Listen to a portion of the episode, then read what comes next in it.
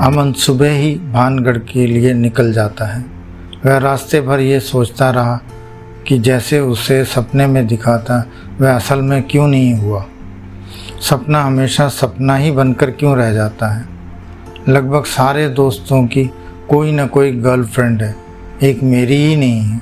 किस्मत इतनी ख़राब है कि भूतनी तक का सपना सच नहीं होता। वह रास्ते भर अपने आप को और अपनी किस्मत को कोसता रहा। भानगढ़ पहुँचते पहुँचते दोपहर के तीन बज जाते हैं। अमन का भूख से बुरा हाल था। वह कमरे में पहुँचते ही इंटरकॉम उठाकर खाने का ऑर्डर कर बिस्तर पर लेट जाता है। लेटते ही उसकी आँख लग जाती है। वह अभी सोया ही था कि कमरे की बेल बज उठती है। वह उठकर दरवाज़ा खोलता है। सामने होटल कर्मचारी को खाना लिए देख अमन खुश हो जाता है। वह कर्मचारी खाना रख जैसे ही जाने लगता है, अमन अपनी जेब से पचास का नोट निकाल कर्मचारी को थमाते हुए बोला, तुम्हारा नाम क्या है? वह कर्मचारी हँसते हुए बोला, साहब, कमल है। अच्छा कमल, ये बताओ कि तुम यहाँ कब से काम कर रहे हो? साहब, मैं पिछले तीन साल से काम कर रहा हूँ। अमन कुर्सी पर बैठते हुए बोला, इस समय ज़्यादातर कमरे बंद हैं, ये खाली हैं क्या? साहब, अक्टूबर से अप्रैल तक तो यहाँ मुश्किल से ही कमरा खाली मिलता है। इस समय सिर्फ़ आपके साथ वाले दो कमरे खाली हैं, बाकी सब में लोग ठहरे हुए हैं। अमन मुस्कुराते हुए बोला अच्छा जी, इसका मतलब मेरी तरह बहुत लोग किला देखने आते हैं क्या? जी साहब, कहकर वह कर्मचारी दरवाज़ा बंद कर चला जाता है। अमन लंच कर एक बार फिर सो जाता है। कमरे में लगी बेल की आवाज़ सुन अमन की नींद टूटती है। वह अलसाई आँखों से हाथ में बंधी घड़ी देखता है। रात के नौ बज रहे थे। अबे यार, मैं इतनी देर सो गया। पता ही नहीं लगा। कमल रात के खाने के लिए जगाने आया होगा। बुदबुदाकर वह दरवाज़ा खोलने के लिए चल देता है। वह अंगड़ाई लेते हुए दरवाज़ा खोल कर बोला हाँ कमल, क्या हुआ? लेकिन जब वह कमल की जगह एक बेहद सुंदर लड़की को सफ़ेद टॉप और नीली जीन्स पहने देखता है तो उसकी आँखें खुली की खुली रह जाती हैं। उसे लगा जैसे सपने में आने वाली भूतनी आज सफ़ेद साड़ी की जगह टॉप पहन कर आई है। उसकी शक्ल सपने में आने वाली भूतनी से बिल्कुल मेल खा रही थी। यह सोच आते ही उसका पूरा शरीर काँप उठता है। वह कुछ बोल पाता, इससे पहले ही वह कम सिन लड़की हँसते हुए बोली क्या हुआ अमन जी? आप तो ऐसे सकते में आ गए जैसे आपने किसी भूत को देख लिया हो। अमन सक पकाते हुए बोला आ, आ, आप? अच्छा जी मुझे इतनी जल्दी भूल गए। ऐसी उम्मीद तो ना थी। वह अजा से अपने बाल झटकते हुए बोली। अमन डर से थरथराते हुए बोला मैं मैंने पहचाना नहीं है आपको। वह लड़की हँसते हुए अमन के पास से निकल कमरे में घुसते हुए बोली, कमाल है, मुझे नहीं पहचाना। अभी परसों ही तो मैं आपके सपने में आई थी, कहकर वह एक बार फिर से ज़ोर से हंस देती है। अमन हैरान, परेशान, अभी भी दरवाजे पर खड़ा था। उसके हाव भाव से लग रहा था जैसे वह कमरे से भाग जाना चाहता हो। वह लड़की एक अदा से अमन को देख कुर्सी पर बैठते हुए बोली, अमन जी, घबराइए नहीं। मैं स्मायरा हूँ। लगता है आपने ईशान का मैसेज नहीं पढ़ा और ना ही मेरी फ़ोटो देखी है। उसकी बात सुन अमन की जान में जान आती है। वह अपने माथे का पसीना पहुँच अंदर आते हुए बोला, आपने तो मेरी जान ही निकाल दी थी। कहकर एक लंबी सांस लेते हुए वह फिर बोला, यहाँ नेटवर्क बहुत कम आता है। लगता है टावर एक है और यूज़र ज़्यादा। खैर, ईशान ने कब मैसेज किया? आज सुबह तक तो नहीं आया था। और आप कब आई?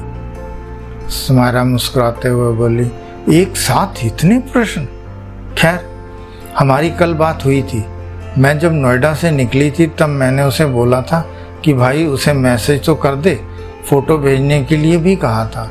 यहाँ पहुँचते पहुँचते मुझे शाम के सात बज गए थे। जनाब उस समय दूध सो रहे थे। अमन आश्वस्त हो सुमायरा के पास आकर बैठते हुए बोला, आपको कौन सा कमरा मिला है? स्मायरा मुस्कुराते हुए बोली, आपके साथ वाला? अमन अपनी खुशी छुपाते हुए बोला, अरे वाह, ये तो बहुत अच्छा हुआ। आपसे बात करने का अच्छा मौका मिलेगा। समायरा उसकी बात सुनी, अनसुनी कर कुर्सी से उठते हुए बोली, आप खाने का ऑर्डर करें, मैं जब तक तैयार होकर आपको नीचे मिलती हूँ। जल्दी करिएगा यहाँ से दस बजे के करीब निकलेंगे, तभी घूमने का मौका अच्छा मिलेगा। ये राजस्थान है। यहाँ रात को ठंड हो जाती है। इसीलिए गर्म कपड़े पहनकर आना और हाँ टॉर्च और रिकॉर्डिंग करने का सामान वगैरह साथ लेना मत भूलना। अमन मुस्कुराते हुए बोला, जी मैडम, वैसे आप कहाँ चल दी मैंने अभी खाने का ऑर्डर नहीं किया है। अगर आप बुरा ना माने तो आप भी यहीं इस नाचीज़ के साथ खाना खा लीजिए। सुमायरा चलते हुए बोली, मैं खाना खा चुकी हूँ। और मैंने अभी तो बोला, मैं आपको दस बजे होटल के बाहर मिलती हूँ। कहकर वह अमन को बिना देखे कमरे से बाहर निकल जाती है। अमन खाना खाकर अपना बैग उठाते हुए घड़ी देखता है, दस बज चुके थे। मैं जल्दी से कमरा बंद कर गैलरी से निकलते हुए देखता है कि सिर्फ़ उसके साथ के दो कमरों पर ही ताला लगा था। इसका मतलब बाकी सब में लोग ठहरे हुए हैं, लेकिन फिर भी चारों तरफ़ सन्नाटा पसरा हुआ था। यह सोचते हुए वह सीढ़ी की ओर चल देता है। उसे नीचे रिसेप्शन पर भी कोई दिखाई नहीं देता। वह रिसेप्शन से बाहर निकल कर देखता है तो उसे होटल के गेट के पास सिक्योरिटी गार्ड बैठा दिखता है। वह तेज कदमों से उसके पास पहुंचकर बोला क्या बात है भाई? यहाँ चारों तरफ़ इतना सन्नाटा क्यों है? अभी तो सिर्फ़ दस ही बजे हैं। सिक्योरिटी गार्ड अमन की बात सुन झूमते हुए खड़े हो, सिर झुकाकर बोला, साहिब, आप ज़रूर दिल्ली या मुंबई से आए हैं। साहिब, ये राजस्थान है। यहाँ रात के नौ बजे दिल्ली के बारह बजे के बराबर होते हैं। वैसे भी ये होली वाला हफ़्ता चल रहा है। इस हफ़्ते में रूहानी ताकतें बहुत बलशाली हो जाती हैं। इसलिए सब रात का खाना खाकर जल्दी सो जाते हैं। लेकिन आप इस समय कहाँ जा रहे हैं? अमन गेट खोलकर बाहर निकलते हुए बोला, रूहानी ताकतों से मिलने जा रहा हूँ। खैर, ये बताओ कि मैडम को बाहर निकलते हुए देखा कि नहीं? सिक्योरिटी गार्ड झूमते हुए बोला, नहीं साहब, यहाँ से तो कोई नहीं निकला। अमन बाहर देखता है तो उसे दूर समायरा खड़ी दिख जाती है। वह गार्ड की बात बीच में ही काटते हुए बोला, इतनी मत पिया करो। तुम्हारे पास से कोई निकल जाए तो भी तुम्हें पता नहीं लगता। तुम सिक्योरिटी क्या खाक करोगे? कहकर वह गार्ड की बात बिना सुने आगे बढ़ जाता है। अमन तेज़ी से कदम बढ़ाते हुए समायरा की ओर चल देता है। कुछ दूर चलकर वह हाँफने लगता है, झुककर वह अपने घुटनों पर हाथ रखकर ज़ोर ज़ोर से सांस लेने लगता है। अचानक उसकी नज़र अपने पीछे पड़ती है। वह देखकर हैरान हो जाता है कि होटल से काफ़ी आगे निकल आया है, लेकिन उसकी और समायरा की दूरी अभी भी कम नहीं हुई। वह वहीं सड़क पर पैर के बल बैठ जाता है। चाँद आसमान में पूरा खिला हुआ था, इसीलिए अंधेरी सड़क होने के बावजूद भी सब साफ़ साफ़ दिख रहा था।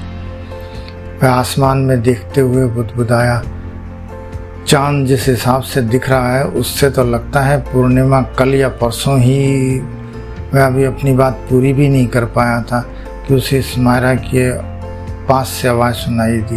वह बोल रही थी हाँ तुम सही सोच रहे हो। पूर्णिमा परसों थी। उसे अपने इतने करीब देख अमन एक बार फिर काँप उठता है। उसकी हालत देख समारा मुस्कुराते हुए बोली जनाब, ये राजस्थान है। यहाँ जैसे दिन में खिली धूप में भ्रम हो जाता है कि दूर पानी है, वैसे ही रात को चांदनी की रोशनी में ये भ्रम हो जाता है कि पास का आदमी दूर है। अमन हैरान होते हुए बोला, मैंने तो ऐसा कभी नहीं सुना। समारा ज़ोर से हँसते हुए बोली बहुत बहुत सी बातें इन दो दिन में तुम पहली बार सुनोगे। खैर, तेज़ी से कदम बढ़ाओ हमें जल्दी पहुंचकर जल्दी वापस आना है। अमन तेज़ी से चलते हुए बोला हाँ बात तो तुम सही कह रही हो। हमें कल दिन में भी तो यहाँ आना है। किले के पास पहुंचकर अमन ने देखा कि वहाँ कोई गार्ड नहीं खड़ा था और गेट भी हल्का सा खुला हुआ था। समायरा बिना कुछ बोले सिकुड़ती हुई गेट से अंदर किले में घुस जाती है। अमन भी उसके पीछे पीछे अंदर घुस जाता है। अंदर घुसते ही समायरा की चाल एक बार फिर से तेज हो जाती है। अमन काफ़ी कोशिश के बावजूद भी उसकी चाल से चाल नहीं मिला पा रहा था। उन दोनों की दूरी बढ़ती जा रही थी। कुछ ही देर में समायरा अमन की आँखों से ओझल हो जाती है। अमन उखड़ती सांस पर काबू पाने के लिए अपनी चाल काफ़ी धीमे कर लेता है। वह बार बार अपनी आँखें मलते हुए समायरा को देखने की कोशिश करता है। लेकिन उसे समायरा कहीं नहीं दिखाई देती। समायरा जिस ओर गई थी, वह धीमी चाल से उसी ओर बढ़ने लगता है। कुछ दूर चलने के बाद जैसे ही अमन को दूर खंडर दिखते हैं, वह रुककर बैग में से कैमरा और चुंबकीय क्षेत्र को नापने का उपकरण निकाल स्मायरा को इधर उधर देखते हुए आगे बढ़ने लगता है। खंडर के पास पहुँच, उसे एक अजीब सी बेचैनी महसूस होने लगती है। उसे महसूस होता है जैसे कोई उसके आसपास चक्कर लगा रहा है, लेकिन दिख नहीं रहा। ऐसा महसूस होते ही वह जल्दी से चुंबकीय तरंग नापने का यंत्र निकाल कर चालू करता है। आज पहली बार उसकी सुई में हलचल हो रही थी, जो कि यह दर्शा रही थी कि आसपास कुछ ज़रूर है। अचानक उसे दूर सफ़ेद दुपट्टा लहराते हुए दिखता है। लहराते दुपट्टे को देख अमन की धड़कन एक बार तो रुक सी जाती है। लेकिन जल्द ही वह अपने पर काबू पा। कैमरा दोनों हाथों में ले धीमी चाल से आगे बढ़ने लगता। है वह जैसे जैसे उस दिशा की ओर बढ़ रहा था चुमकिए वे बढ़ती जा रही थी। यह देख उसके माखते पर पसीने की बूंदें उभर आई थी। वह उस लहराते दुपट्टे से अब 30-40 मीटर की दूरी पर ही था। वह मीटर गले में लटका कैमरे से फ़ोटो लेने की सोच लेंस पर आँख लगा देता है। तो उसे सामने कुछ नहीं दिखता। वह कैमरे से आँख हटाकर देखता है, अब सचमुच वहाँ कोई लहराता दुपट्टा नहीं था। अचानक उसकी नज़र अपने बाई ओर पड़ती है तो वह एक बार फिर से काँप उठता है। वह लहराता दुपट्टा उसके बिल्कुल साथ ही था। वह कुछ बोल पाता, उससे पहले ही दुपट्टे के पीछे से ज़ोर से हंसने की आवाज़ आती है। वह आवाज़ इतनी तेज थी कि उस सुनसान जगह में गूंज उठती है। अमन डर कर एक दो कदम पीछे हो जाता है। समायरा दुपट्टा हटाते हुए बोली, क्यों? अमन जी, निकल गई जान? तुम भूतनियों को देखना चाहते थे ना? लो देख लो आज। मैं हूँ इस किले में रहने वाली भूतनी। मैं पिछले तीन सौ साल से यहाँ रह रही हूँ। समायरा की आवाज़ कुछ बदली बदली सी ज़रूर लग रही थी, लेकिन फिर भी अमन के पास उस पर यकीन करने के अलावा कोई चारा नहीं था। मैं हिम्मत जुटाते हुए बोला अच्छा भूतनी जी, आपको ये दुपट्टा कहाँ से मिला? समायरा हँसते हुए बोली, अरे यार, यहीं गिरा पड़ा था। मैंने सोचा, चलो इस बहाने तुम्हारी हिम्मत का टेस्ट कर लेते हैं। अमन ज़बरदस्ती थूक टकते हुए बोला, लेकिन वेव तो बता रही थी कि यहाँ कुछ है। स्मायरा आगे बढ़कर अमन के गले से वह उपकरण उतार कर चालू करते हुए बोली कहाँ कुछ है? देखो ये तो ज़ीरो दिखा रहा है। अमन हैरानी से देखते हुए बोला, लेकिन अभी तो वह कुछ आगे बोल पाता। इससे पहले ही समायरा उसे वह यंत्र थमा आगे की ओर बढ़ते हुए बोली, इन उपकरणों पर ज़्यादा यकीन मत किया करो। तुम मेरे साथ आए हो, तुम्हें यहाँ कुछ नहीं दिखेगा। जो भी होगा या दिखेगा, वो कल दिखेगा। अमन कुछ बोल पाता कि कल क्यों, आज क्यों नहीं? इससे पहले ही समायरा तेज कदम भरते हुए अमन से काफ़ी दूर जा चुकी थी। अमन एक बार फिर से उसे पकड़ने की कोशिश में तेज साल से उसके पीछे पीछे चल देता है। लेकिन स्मायरा की चाल धीरे धीरे तेज़ी पकड़ती जा रही थी। कई बार अमन को लगा कि स्मायरा चलने की बजाय हवा में तैर रही है, लेकिन चाँद की रोशनी में कुछ भी यकीन से नहीं कहा जा सकता था। यही सोच वह आगे बढ़ता जा रहा था। अमन ने कई बार स्मायरा को रुकने के लिए बोला, लेकिन समायरा रुकने की बजाय हँसते हुए आगे ही आगे बढ़ती जा रही थी।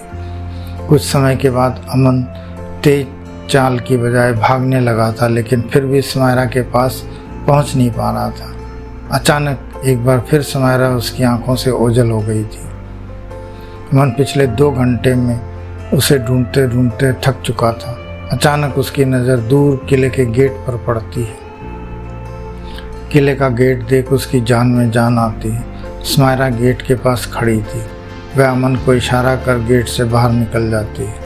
अमन उसकी हरकत देख गुस्से से भर उठाता। वह धीमी चाल से गेट की ओर चल देता है। किले से बाहर निकलकर होटल पहुँचने तक अमन को समायरा कहीं नहीं दिखाई देती। गार्ड धुत सो रहा था। और गेट थोड़ा सा खुला हुआ था। खुला गेट देख अमन समझ जाता है कि स्मायरा होटल पहुँच गई है। वह भी सिकड़ते हुए गेट से निकल दबे पाँव अपने कमरे की ओर चल देता है। वह अभी अपने कमरे के पास पहुँचा ही था कि स्मायरा अपने कमरे से बाहर निकलकर हँसते हुए बोली, जनाब तो बहुत धीरे धीरे चलते हैं। देखो, मैंने पहुंचकर कपड़े तक बदल लिए और आप अब पहुँच रहे हैं। अमन को उसका व्यवहार कुछ ठीक नहीं लग रहा था।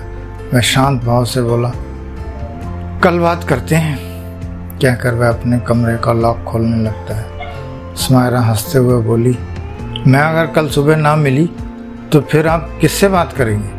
मन बिना कुछ बोले अंदर घुस दरवाज़ा बंद कर लेता है। अमन काफ़ी थक चुका था। बिस्तर पर लेटते ही नींद उसे अपने आगोश में समा लेती